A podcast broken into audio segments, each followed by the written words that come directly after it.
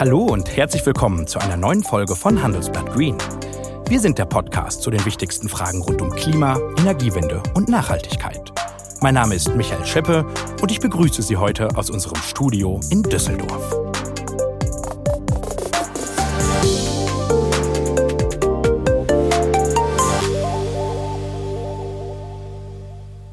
Den Krieg in der Ukraine bemerken wir alle auch im Supermarkt. Die Preise für Lebensmittel sind so hoch wie lange nicht. Im April stiegen sie wieder um mehr als 8 Prozent. Und in den Regalen, wenn wir uns umgucken, sind Öl und Mehl knapp und die ersten Kunden fangen auch schon wieder an zu hamstern. Das allein mag vielleicht schon schlimm sein. Doch die Folgen für die Ernährungssicherheit für andere Länder sind viel dramatischer. Die Menschen müssen hungern, weil die Ukraine ein wichtiger Weizenlieferant war. UN-Generalsekretär Antonio Guterres hat schon vor einem Wirbelsturm des Hungers gewarnt. Und auch Martin Frick, er ist Deutschlandchef des UN-Welternährungsprogramms, der dem ZDF zuletzt deutliche Worte gefunden.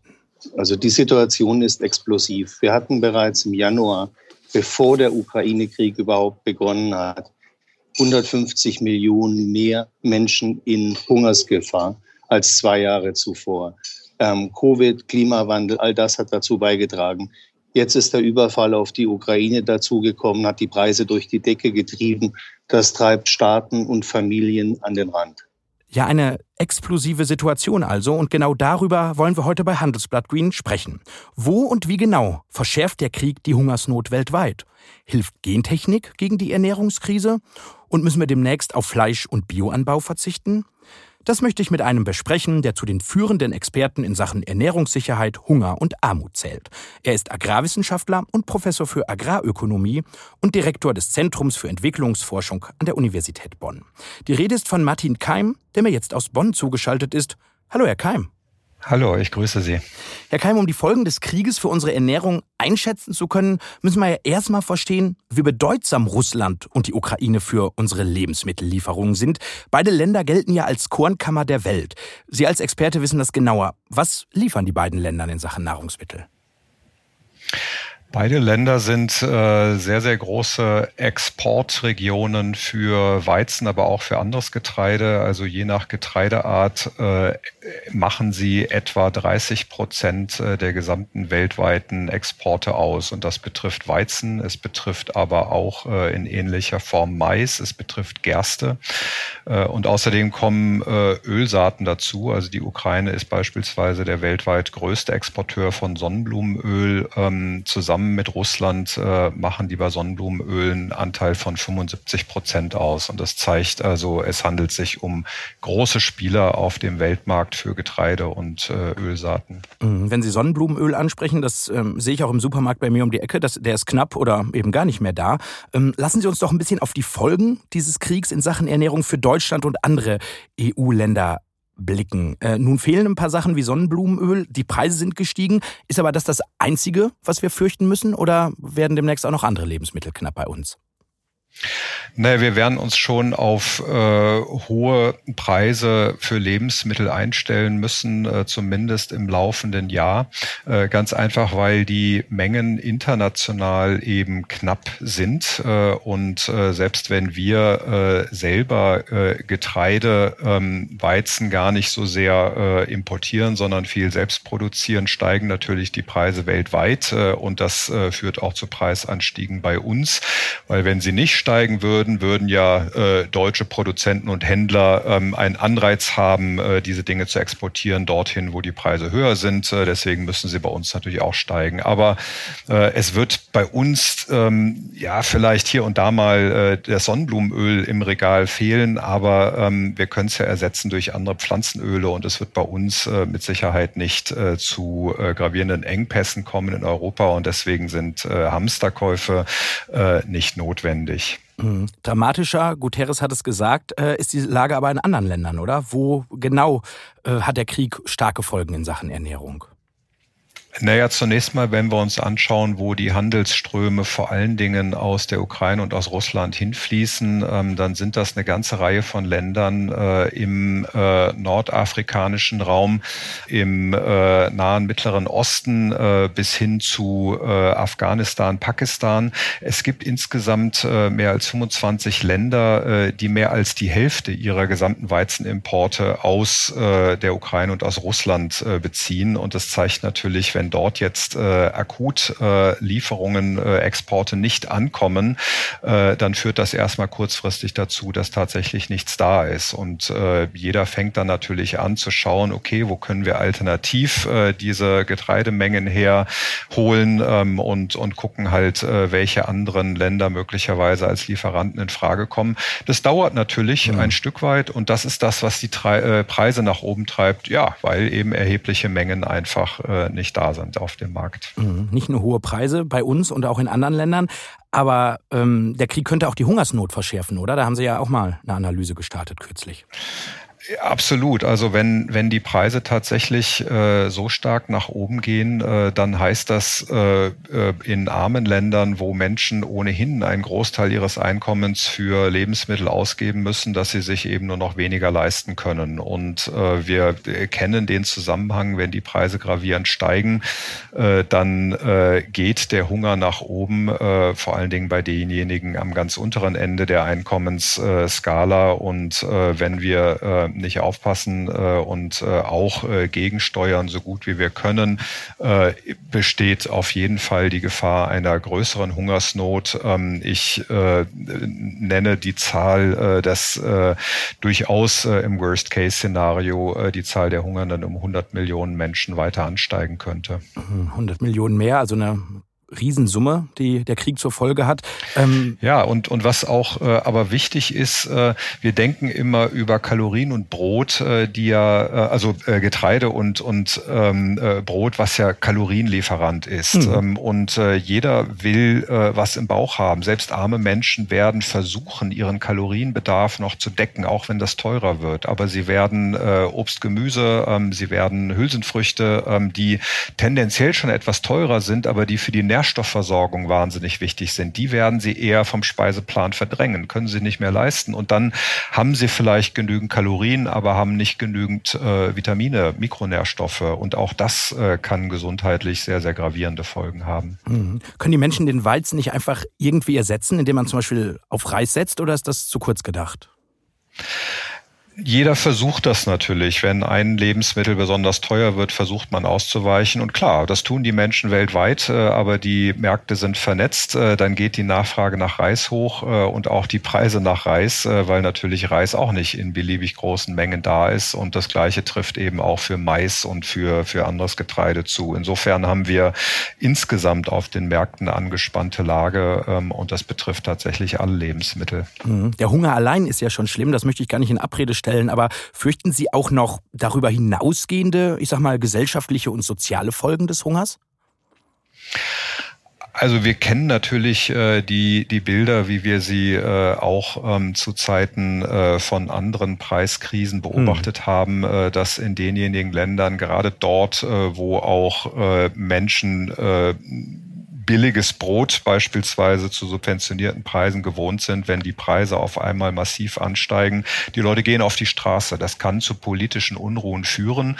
Äh, und gerade im, im äh, nordafrikanischen, arabischen Raum äh, ist das sicherlich auch wieder zu befürchten. Ja, das sehe ich. Mhm. Also sehr viele Probleme, die der Krieg, die ja ohnehin schon auslöst, aber auch im, im, im Bereich Ernährung und Ernährungssicherheit.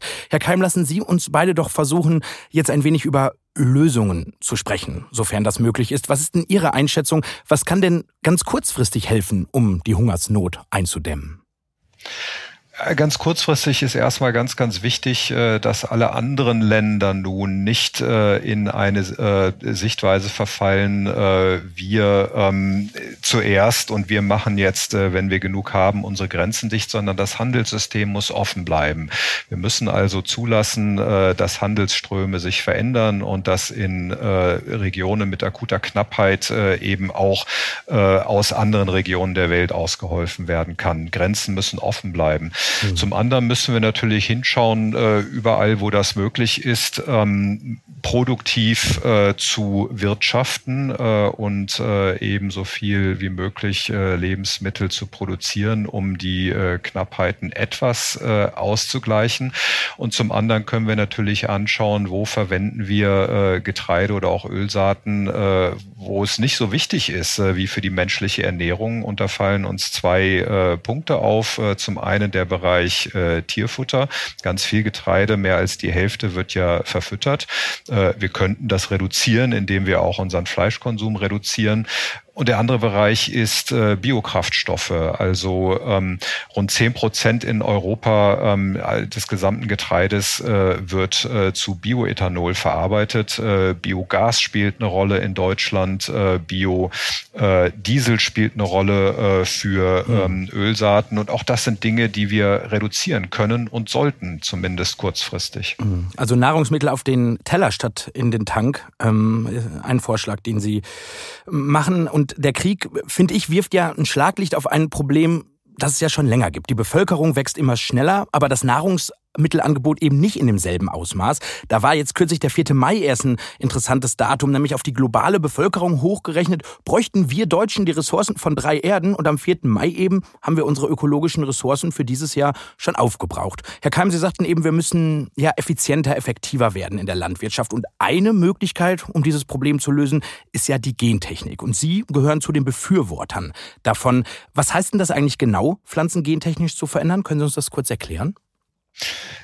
Ja, also äh, Gentechnik zu verwenden heißt, äh, Pflanzen äh, zu entwickeln und mit Merkmalen auszustatten, die sie vorher nicht hatten. Und das kann halt bedeuten, dass wir sie toleranter gegen Hitzestress, gegen Dürre machen, also Dinge, die zunehmend auf uns zukommen mit dem Klimawandel. Heißt aber auch, dass wir sie, also die Pflanzen ähm, robuster machen können gegen Pflanzenkrankheiten und Schädlinge, ähm, die ja dafür verantwortlich verantwortlich sind, äh, dass wir vieles gar nicht erst ernten können äh, und auch dafür, dass wir viel Chemie verwenden. Also die ähm, Lösung kann ja nicht nur sein, äh, wir produzieren mehr, sondern wir müssen das innerhalb der planetaren Grenzen tun. und das heißt auf möglichst wenig Fläche und mit möglichst wenig Chemie. Das heißt also umwelt- und klimafreundlich. Und die Gentechnik kann uns dabei helfen. Hm. Wie genau können denn jetzt gentechnisch veränderte Lebensmittel uns eigentlich dabei helfen, gerade auch unsere Hungersnot einzudämmen? Naja, also äh, jetzt ganz kurzfristig können wir natürlich nicht sagen, äh, jetzt holen wir die Gentechnik äh, aus dem Zauberkasten und die wird äh, dieses Jahr dann äh, unsere Probleme äh, lösen und die Knappheiten. Ähm, das wird so kurzfristig nicht funktionieren. Zumal in sie in Europa Ländern ja auch verboten ist. Sie ist ähm, de facto äh, verboten, äh, das stimmt. Also wir müssten auch erstmal äh, das äh, Regulierungswerk ändern.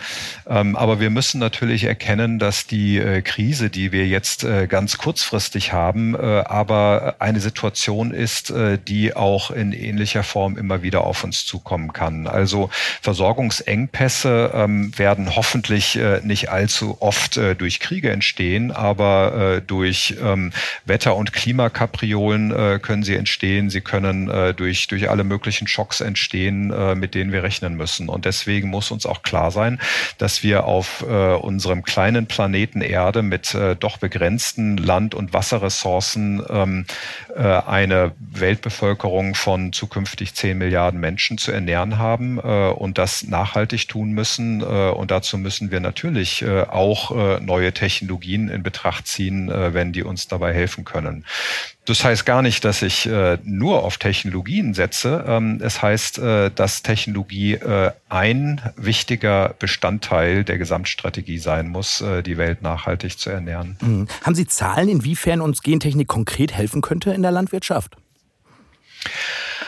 Ja, also die Gentechnik ist ja zunächst mal äh, ein äh, Werkzeug äh, und damit kann ich ja sehr unterschiedliche Pflanzen äh, und Pflanzeneigenschaften äh, entwickeln. Und äh, wir sehen also in äh, einigen Teilen der Welt, wo Gentechnik schon angewendet wird, ähm, dass wir äh, Ertragsvorteile ähm, von äh, zum Teil über 30 Prozent haben, weil wir zum Beispiel Pflanzen äh, mit äh, einer Insektenresistenz ausgestattet haben äh, und dadurch der Insektenschaden äh, reduziert wird. Und gerade in tropischen und subtropischen Regionen sind die Schäden sehr groß und können eben effektiv äh, verhindert werden, äh, wenn ich diese gentechnisch veränderten Pflanzen einsetze. In Sachen Gentechnik sind Sie ja ein Befürworter, ganz optimistisch, was das angeht, aber es gibt auch eben viele Kritiker. Und ich habe im Vorfeld mit Friedhelm Taube gesprochen, der ist Agrarwissenschaftler an der Universität in Kiel. Und was sagt er? Erstmal muss man deutlich machen, äh, dass man in hochentwickelten Ländern bei uns mit Gentechnik nicht eine Dezitonne Ertrag Mehrwert erreichen können. Also es ist keine Maßnahme der Ertragssteigerung. Alle Konstrukte, wie ich sie jedenfalls kenne, sind eher darauf ausgelegt, zum Beispiel im Bereich Vorsorge, Krankheiten, Schädlingsdruck und ähnliche Dinge durch solche Konstrukte chemischen Pflanzenschutz zu ersetzen. Äh, und das ist ein, ein ganz wichtiger Unterschied. Also die äh, Möglichkeit bei uns in Deutschland, in Europa mit Gentechnik Erträge zu steigern, ist nicht gegeben. Wir haben ein klassisches Beispiel, das ist der Mais. Wir haben äh, für den Mais in den USA seit 50 Jahren den Einsatz der Gentechnik ermöglicht. Wir haben es in Europa nicht getan. Wenn Sie sich aber die Ertragsentwicklung bei Mais in den USA und in Europa ansehen, dann sehen Sie dort keinen signifikanten Unterschied, äh, sondern der Zuchtfortschritt hat sich in beiden Kontinenten vergleichsweise ähnlich durchgesetzt. Herr Keim, wenn man Ihrem Fachkollegen zuhört, bringt Gentechnik jetzt also doch nichts? Liegt er falsch? Nein, also er liegt nicht falsch. Ähm, die äh, Frage ist zunächst mal äh, natürlich, ähm, die Situation in den USA und in der äh, Europäischen Union ist etwas unterschiedlich und die Zahlen für die USA zeigen, dass dort der gentechnisch veränderte Mais zu Ertragsvorteilen von rund zehn Prozent geführt hat. Aber wahr ist, was Herr Taube sagt, dass bei uns in Regionen, wo wir also sowieso schon hohe Erträge haben, äh, wenn wir Schädlings- und Krankheitsresistenzen äh, in die Pflanze einbauen, ähm, dann wird das nicht in erster Linie einen Ertragsvorteil haben, äh, sondern es äh, kann den Effekt haben, äh, dass es eben den chemischen, äh, also die chemischen Bekämpfungsstrategien ersetzen kann. Und das ist ja super wichtig, weil wir haben ja im Rahmen des European Green Deals uns das Ziel gesteckt, die Chemie in der Landwirtschaft deutlich zu reduzieren. Wenn dabei aber Erträge runtergehen, ähm, dann ist natürlich insgesamt nicht viel gewonnen. Und die Gentechnik könnte uns helfen, äh, die Erträge hochzuhalten, aber die Chemie runterzufahren.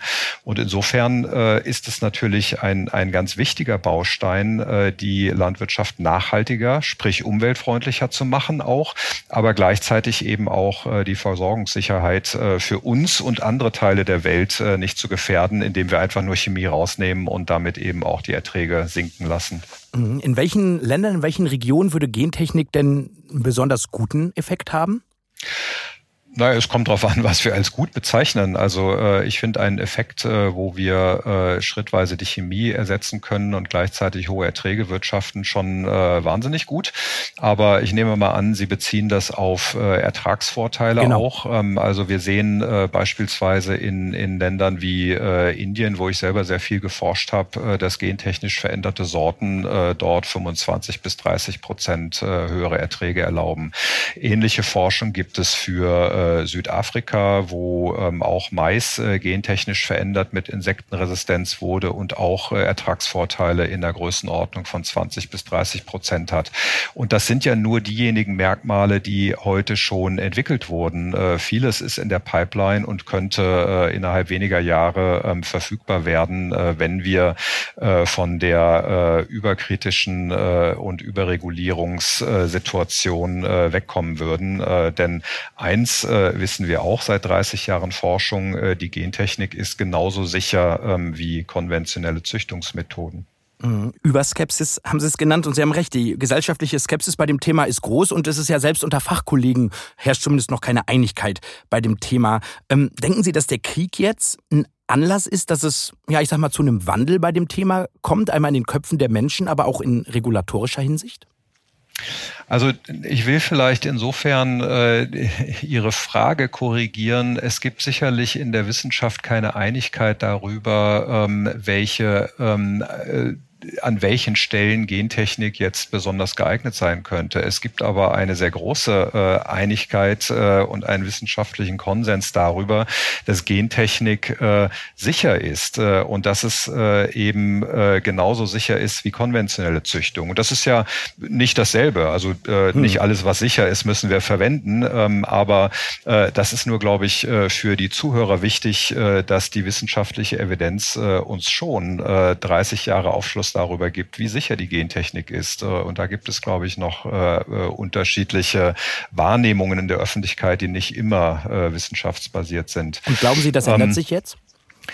Naja, also es kommt natürlich darauf an, dass wir ähm, zunächst mal erkennen, äh, wir brauchen äh, Technologie, weil eben auch äh, Produktionssteigerungen in der Landwirtschaft nach wie vor wichtig sind. Und dazu ist natürlich die Krise gut, weil sie uns das sehr, sehr deutlich vor Augen führt.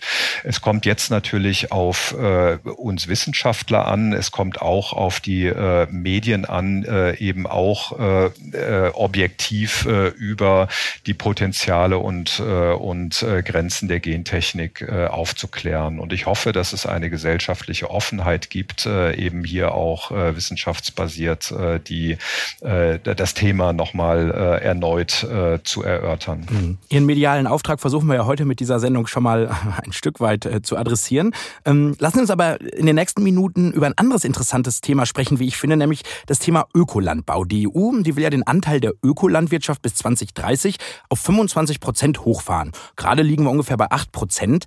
Ähm, Herr Keim, müssen wir da jetzt umdenken? Brauchen wir mehr oder weniger Bio, um die äh, Welt zu ernähren? Also wir, wir brauchen mehr ökologiebewusstes Wirtschaften. Das ist überhaupt keine Frage. Also das Ziel, äh, dass unsere Landwirtschaft äh, ökologischer und nachhaltiger werden muss, äh, das müssen wir verfolgen. Aber die Frage ist, ob der Biolandbau in seiner heutigen Definition ein gutes Werkzeug dafür ist. und aus meiner Sicht ist er das nicht. Ähm, also zumindest nicht, wenn wir ihn großflächig umsetzen wollen wollen, äh, weil er ähm, nämlich deutlich niedrigere Erträge nur hat. Äh, und äh, wenn wir also ähm, die gleiche Menge äh, produzieren wollen äh, mit äh, Ökolandbau in seiner heutigen Definition, dann bräuchten wir dafür viel mehr Fläche. Hm. Und das heißt, äh, dass anderswo in der Welt äh, zusätzlich Regenwälder abgeholzt werden im Zweifelsfall. Und das kann ja nicht das Ziel sein. Also nicht mehr Bio, sagen Sie, Herr Keim. Über das Thema Ökolandbau und konventionelle Landwirtschaft haben wir schon mal vor ein paar Monaten hier bei Handelsblatt Green dis diskutiert. Damals war Urs Nigli zu Gast. Der ist Schweizer Agrarwissenschaftler und ist auch Vordenker des biologischen Landbaus. Und er hat damals bei mir im Podcast dafür plädiert, die Bioanbauflächen weltweit auf ja, 20 bis 30 Prozent zu erhöhen. Und so hat er das damals begründet. Das wäre ein wesentlicher Beitrag an die Ökologisierung und würde auch die globale Ernährungssicherheit nicht gefährden. Die Biodiversität würde profitieren, der Bodenschutz würde profitieren, Humusaufbau, die Kreisläufe würden sehr viel besser funktionieren. Also ich denke, das hätte große Vorteile. Herr Keim, sehen Sie diese Vorteile nicht? Naja, also wir müssen ein bisschen differenzieren zwischen äh, der einen oder anderen äh, Maßnahme im Ökolandbau, nämlich äh, Vielfalt zu fördern, äh, Bodenerhaltung zu fördern, äh, Fruchtfolgen zu haben, äh, die eben ausreichend weit sind, äh, auch äh, natürliche und naturnahe Landschaftselemente in der Landschaft zu haben. Das sind alle super Konzepte. Mhm. Äh, und die, äh, würde ich sagen, brauchen wir nicht nur auf, äh, auf 20 oder 30 Prozent, äh, sondern die brauchen wir möglichst auf 100 Prozent äh, der Fläche. Das Problem im Ökolandbau in seiner heutigen Definition ist aber, äh, dass er bestimmte Betriebsmittel und bestimmte Technologien äh, vollkommen unwissenschaftlich ausschließt. Und das ist ähm, chemische Düngemittel, chemische Pflanzenschutzmittel und das ist auch die Gentechnik. Ja, wir wollen weg von Chemie. Das runterzufahren ist super wichtig. Äh, aber wenn wir nicht äh, irgendwo Alternativen äh, wie gentechnisch veränderte Methoden oder auch digitale Methoden und Technologien vorantreiben können, um zu verhindern, dass unsere Erträge einbrechen, dann bekommen wir eben das Problem der, der, des steigenden Hungers weltweit. Und insofern ähm, ist das, glaube ich, überhaupt kein Widerspruch, die Ökologisierung mhm. der Landwirtschaft voranzutreiben, aber eben nicht mit Scheuklappen, was neue Technologien anbelangt. Also eigentlich bräuchten wir eine Neudefinition äh, des Ökolandbaus, äh, der ähm, zum Beispiel Gentechnik zulässt, würde ja auch super zusammenpassen, äh, weil er genau die Ziele äh, weg von der Chemie schrittweise ähm, äh, äh, unterstützen kann. Mhm. Das zum Thema Bio. Lassen Sie uns, äh, Herr Keim, doch nochmal zu einem Aspekt äh, zurückkommen, den Sie anfangs angesprochen haben, dass wir eben auch verzichten müssen, um die globale, ähm, um die Welt global ernähren zu können. Lassen Sie uns doch über das Thema Fleisch sprechen. Jeder Deutsche, der verzehrt 60 Kilogramm Fleisch pro Jahr im Schnitt. Ähm, die Frage ist, müssen wir weniger Fleisch essen? Und das habe ich den Agrarökonom Friedhelm Taube gefragt und das war seine Antwort. Das ist eine Aussage, die die Wissenschaft unisono seit vielen Jahren tätigt. Und wenn Sie sich vorstellen, dass die ganze Welt sich so ernähren würde, wie wir das in den hochentwickelten Ländern tun, dann wäre die Tragfähigkeit der Welt schon lange am Ende. Also wir werden schon äh, aus Solidarität auch mit den Armen dieser Welt eine Veränderung in den Verhaltensmustern an den Tag legen müssen und nicht zuletzt auch äh, aus Gründen der menschlichen Gesundheit, äh, die ja äh, auch in Deutschland und in Europa sehr deutlich hervorhebt, dass ein Fleischkonsum in maximal etwa einem Drittel bis der Hälfte zum aktuellen Standard das wäre, was auch die deutsche Gesellschaft für Ernährung empfiehlt. Mhm. Weniger Fleisch essen ist gesünder, das ist klar. Aber Herr Keim, inwiefern hilft es denn nun der Weltbevölkerung, wenn wir Deutschen weniger Fleisch essen? Wie konkret? Also es hilft äh, in, in ganz vielfältiger Hinsicht äh, und ich würde äh, sogar noch weitergehen. Äh, äh, wir hatten in der äh, kürzlich veröffentlichten Studie gesagt 75 Prozent runter ähm, vom, vom Fleischkonsum. Wie hilft es? Es hilft zum einen, weil Fleisch und tierische Produkte einen wahnsinnig großen Umwelt- und Klimafußabdruck haben. Viel Wasser, viel Getreide, was verfüttert wird, viel Land, was verbraucht wird, erhebliche Treibhausgasemissionen äh, und all das müssen wir reduzieren und das werden wir nur reduzieren können, indem wir stärker pflanzenbasiert äh, uns äh, ernähren. Äh, es hilft, weil es Ressourcen freimachen würde ähm, für die unmittelbare menschliche Ernährung und auch Ressourcen, die wir zum Teil der Natur zurückgeben können. Also mhm. wenn wir uns anschauen, wie viel der Ackerflächen verwendet werden, um Viehfutter zu produzieren, produzieren äh, und äh, wir stattdessen dort Wälder haben könnten, äh, die uns zum Klimaschutz helfen. Also das, das ist tatsächlich eine Win-Win-Win-Situation mhm. in Bezug auf Gesundheit, Umwelt und äh, Welternährung, äh, wenn wir in den reichen Ländern unseren Fleischkonsum deutlich reduzieren würden. Sie sprechen von Win-Win-Win, 75 Prozent weniger Fleisch. Für wie realistisch halten Sie das? Ich meine, klar, die, die Menge des, äh, des Fleisches, was wir essen, geht seit Jahren zurück, aber jetzt nicht in einem signifikanten Ausmaß, als dass wir bei minus 75 Prozent ankommen würden. Also es klingt gut, aber in meinen Augen auch unwahrscheinlich, oder? Also wenn wir den, den Trend tatsächlich einfach nur abwarten, äh, dann würde das äh, viele, viele Jahrzehnte dauern, äh, bis wir unter Umständen irgendwann mal in diese Richtung kommen. Mhm. Und insofern äh, gebe ich Ihnen recht. Äh, aber äh, wir, wir können natürlich den Trend äh, dadurch beschleunigen, indem wir ähm, das Bewusstsein äh, um den großen Umwelt- und Klimafußabdruck äh, von Fleisch äh, doch äh, stärker kommunizieren. Äh, wir können natürlich auch äh, politisch eingreifen, äh, indem man äh, steuerliche ähm, Anreize oder eben auch äh, äh, Disincentives, äh, also Negativanreize im Sinne von also den, äh, Steuern. Den Preis erhöhen für Fleisch. Den Preis erhöhen, absolut. Also äh, ich halte das für den richtigen Weg, äh, um äh, zu nachhaltigeren äh, Ernährungsformen zu kommen. Äh, das kann dann äh, auch heißen, dass äh, anderes subventioniert wird. Also pflanzenbasiert äh, Obst, Gemüse, Hülsenfrüchte. Ähm, also es muss nicht äh, alles teurer werden, aber äh, für Fleisch äh, gibt es so viele äh, externe Kosten im Sinne von Umwelt und Klima, ähm, die nicht äh, jetzt heute im Preis äh, reflektiert werden, äh, sodass der Preis viel, viel ehrlicher wäre, ähm, wenn wir es besteuern würden und ein Stück weit diese Kosten äh, mit äh, im Preis widerspiegeln würden. Hm, ich hätte auch noch eine Idee, die würde jetzt Metzgern und Landwirten nicht unbedingt äh, gefallen, aber wir könnten ja auch rein hypothetisch komplett aufs Fleisch verzichten. Würde die Umwelt davon nicht maximal profitieren? Das würde sie. Ähm, Umwelt und Klima würden davon maximal profitieren, aber äh, es gibt eben auch noch die menschliche Gesundheit äh, und äh, für äh, manche ähm, Gruppierungen weltweit äh, ist es so, äh, dass tatsächlich äh, das ganze Jahr über auch äh, im Hinblick auf Saisonalität äh, eine ausgewogene pflanzenbasierte, rein pflanzenbasierte Ernährung äh, derzeit nicht möglich ist, nicht erschwinglich ist und insofern sollten wir nicht dogmatisch den Vegetarismus oder Veganismus fordern, ähm, aber wir sollten eben deutlich runter von unserem hohen Konsum. Und klar, ich meine Fleisch äh, bleibt ein wichtiger ähm, Lieferant äh, von einer ganzen Reihe von äh, wichtigen Nährstoffen äh, und insofern ist es in, in kleinen äh, und moderaten Mengen äh, durchaus auch mit Nachhaltigkeit vereinbar, nicht aber in den großen Mengen. Mhm. Herr Keim, lassen Sie uns zum Schluss dieser Sendung doch noch nach vorne blicken. Wir haben gerade den Verzicht angesprochen. Also was brauchen wir jetzt? Brauchen wir neue Technologien oder können wir die Welt durch Verzicht retten? Was ist das richtige Vorgehen? Das ist ja äh, genau das Problem, äh, dass viele, viele äh, die Welt in äh, diese äh, Entweder-Oder-Sichtweise äh, einteilen. Und Aber es ist sowohl Sicht, als auch. Äh, es ist sowohl als auch. Also ähm, wir werden äh, ohne ähm, Verzicht, und ich würde es gar nicht Verzicht nennen, ich würde es äh, eine, äh, ein Wandel in den Konsumgewohnheiten hin zu mehr Nachhaltigkeit äh, betrachten, ähm, weil äh, man auch pflanzenbasiert äh, sich sehr, sehr äh, geschmackvoll äh, äh, tatsächlich ja ernähren kann.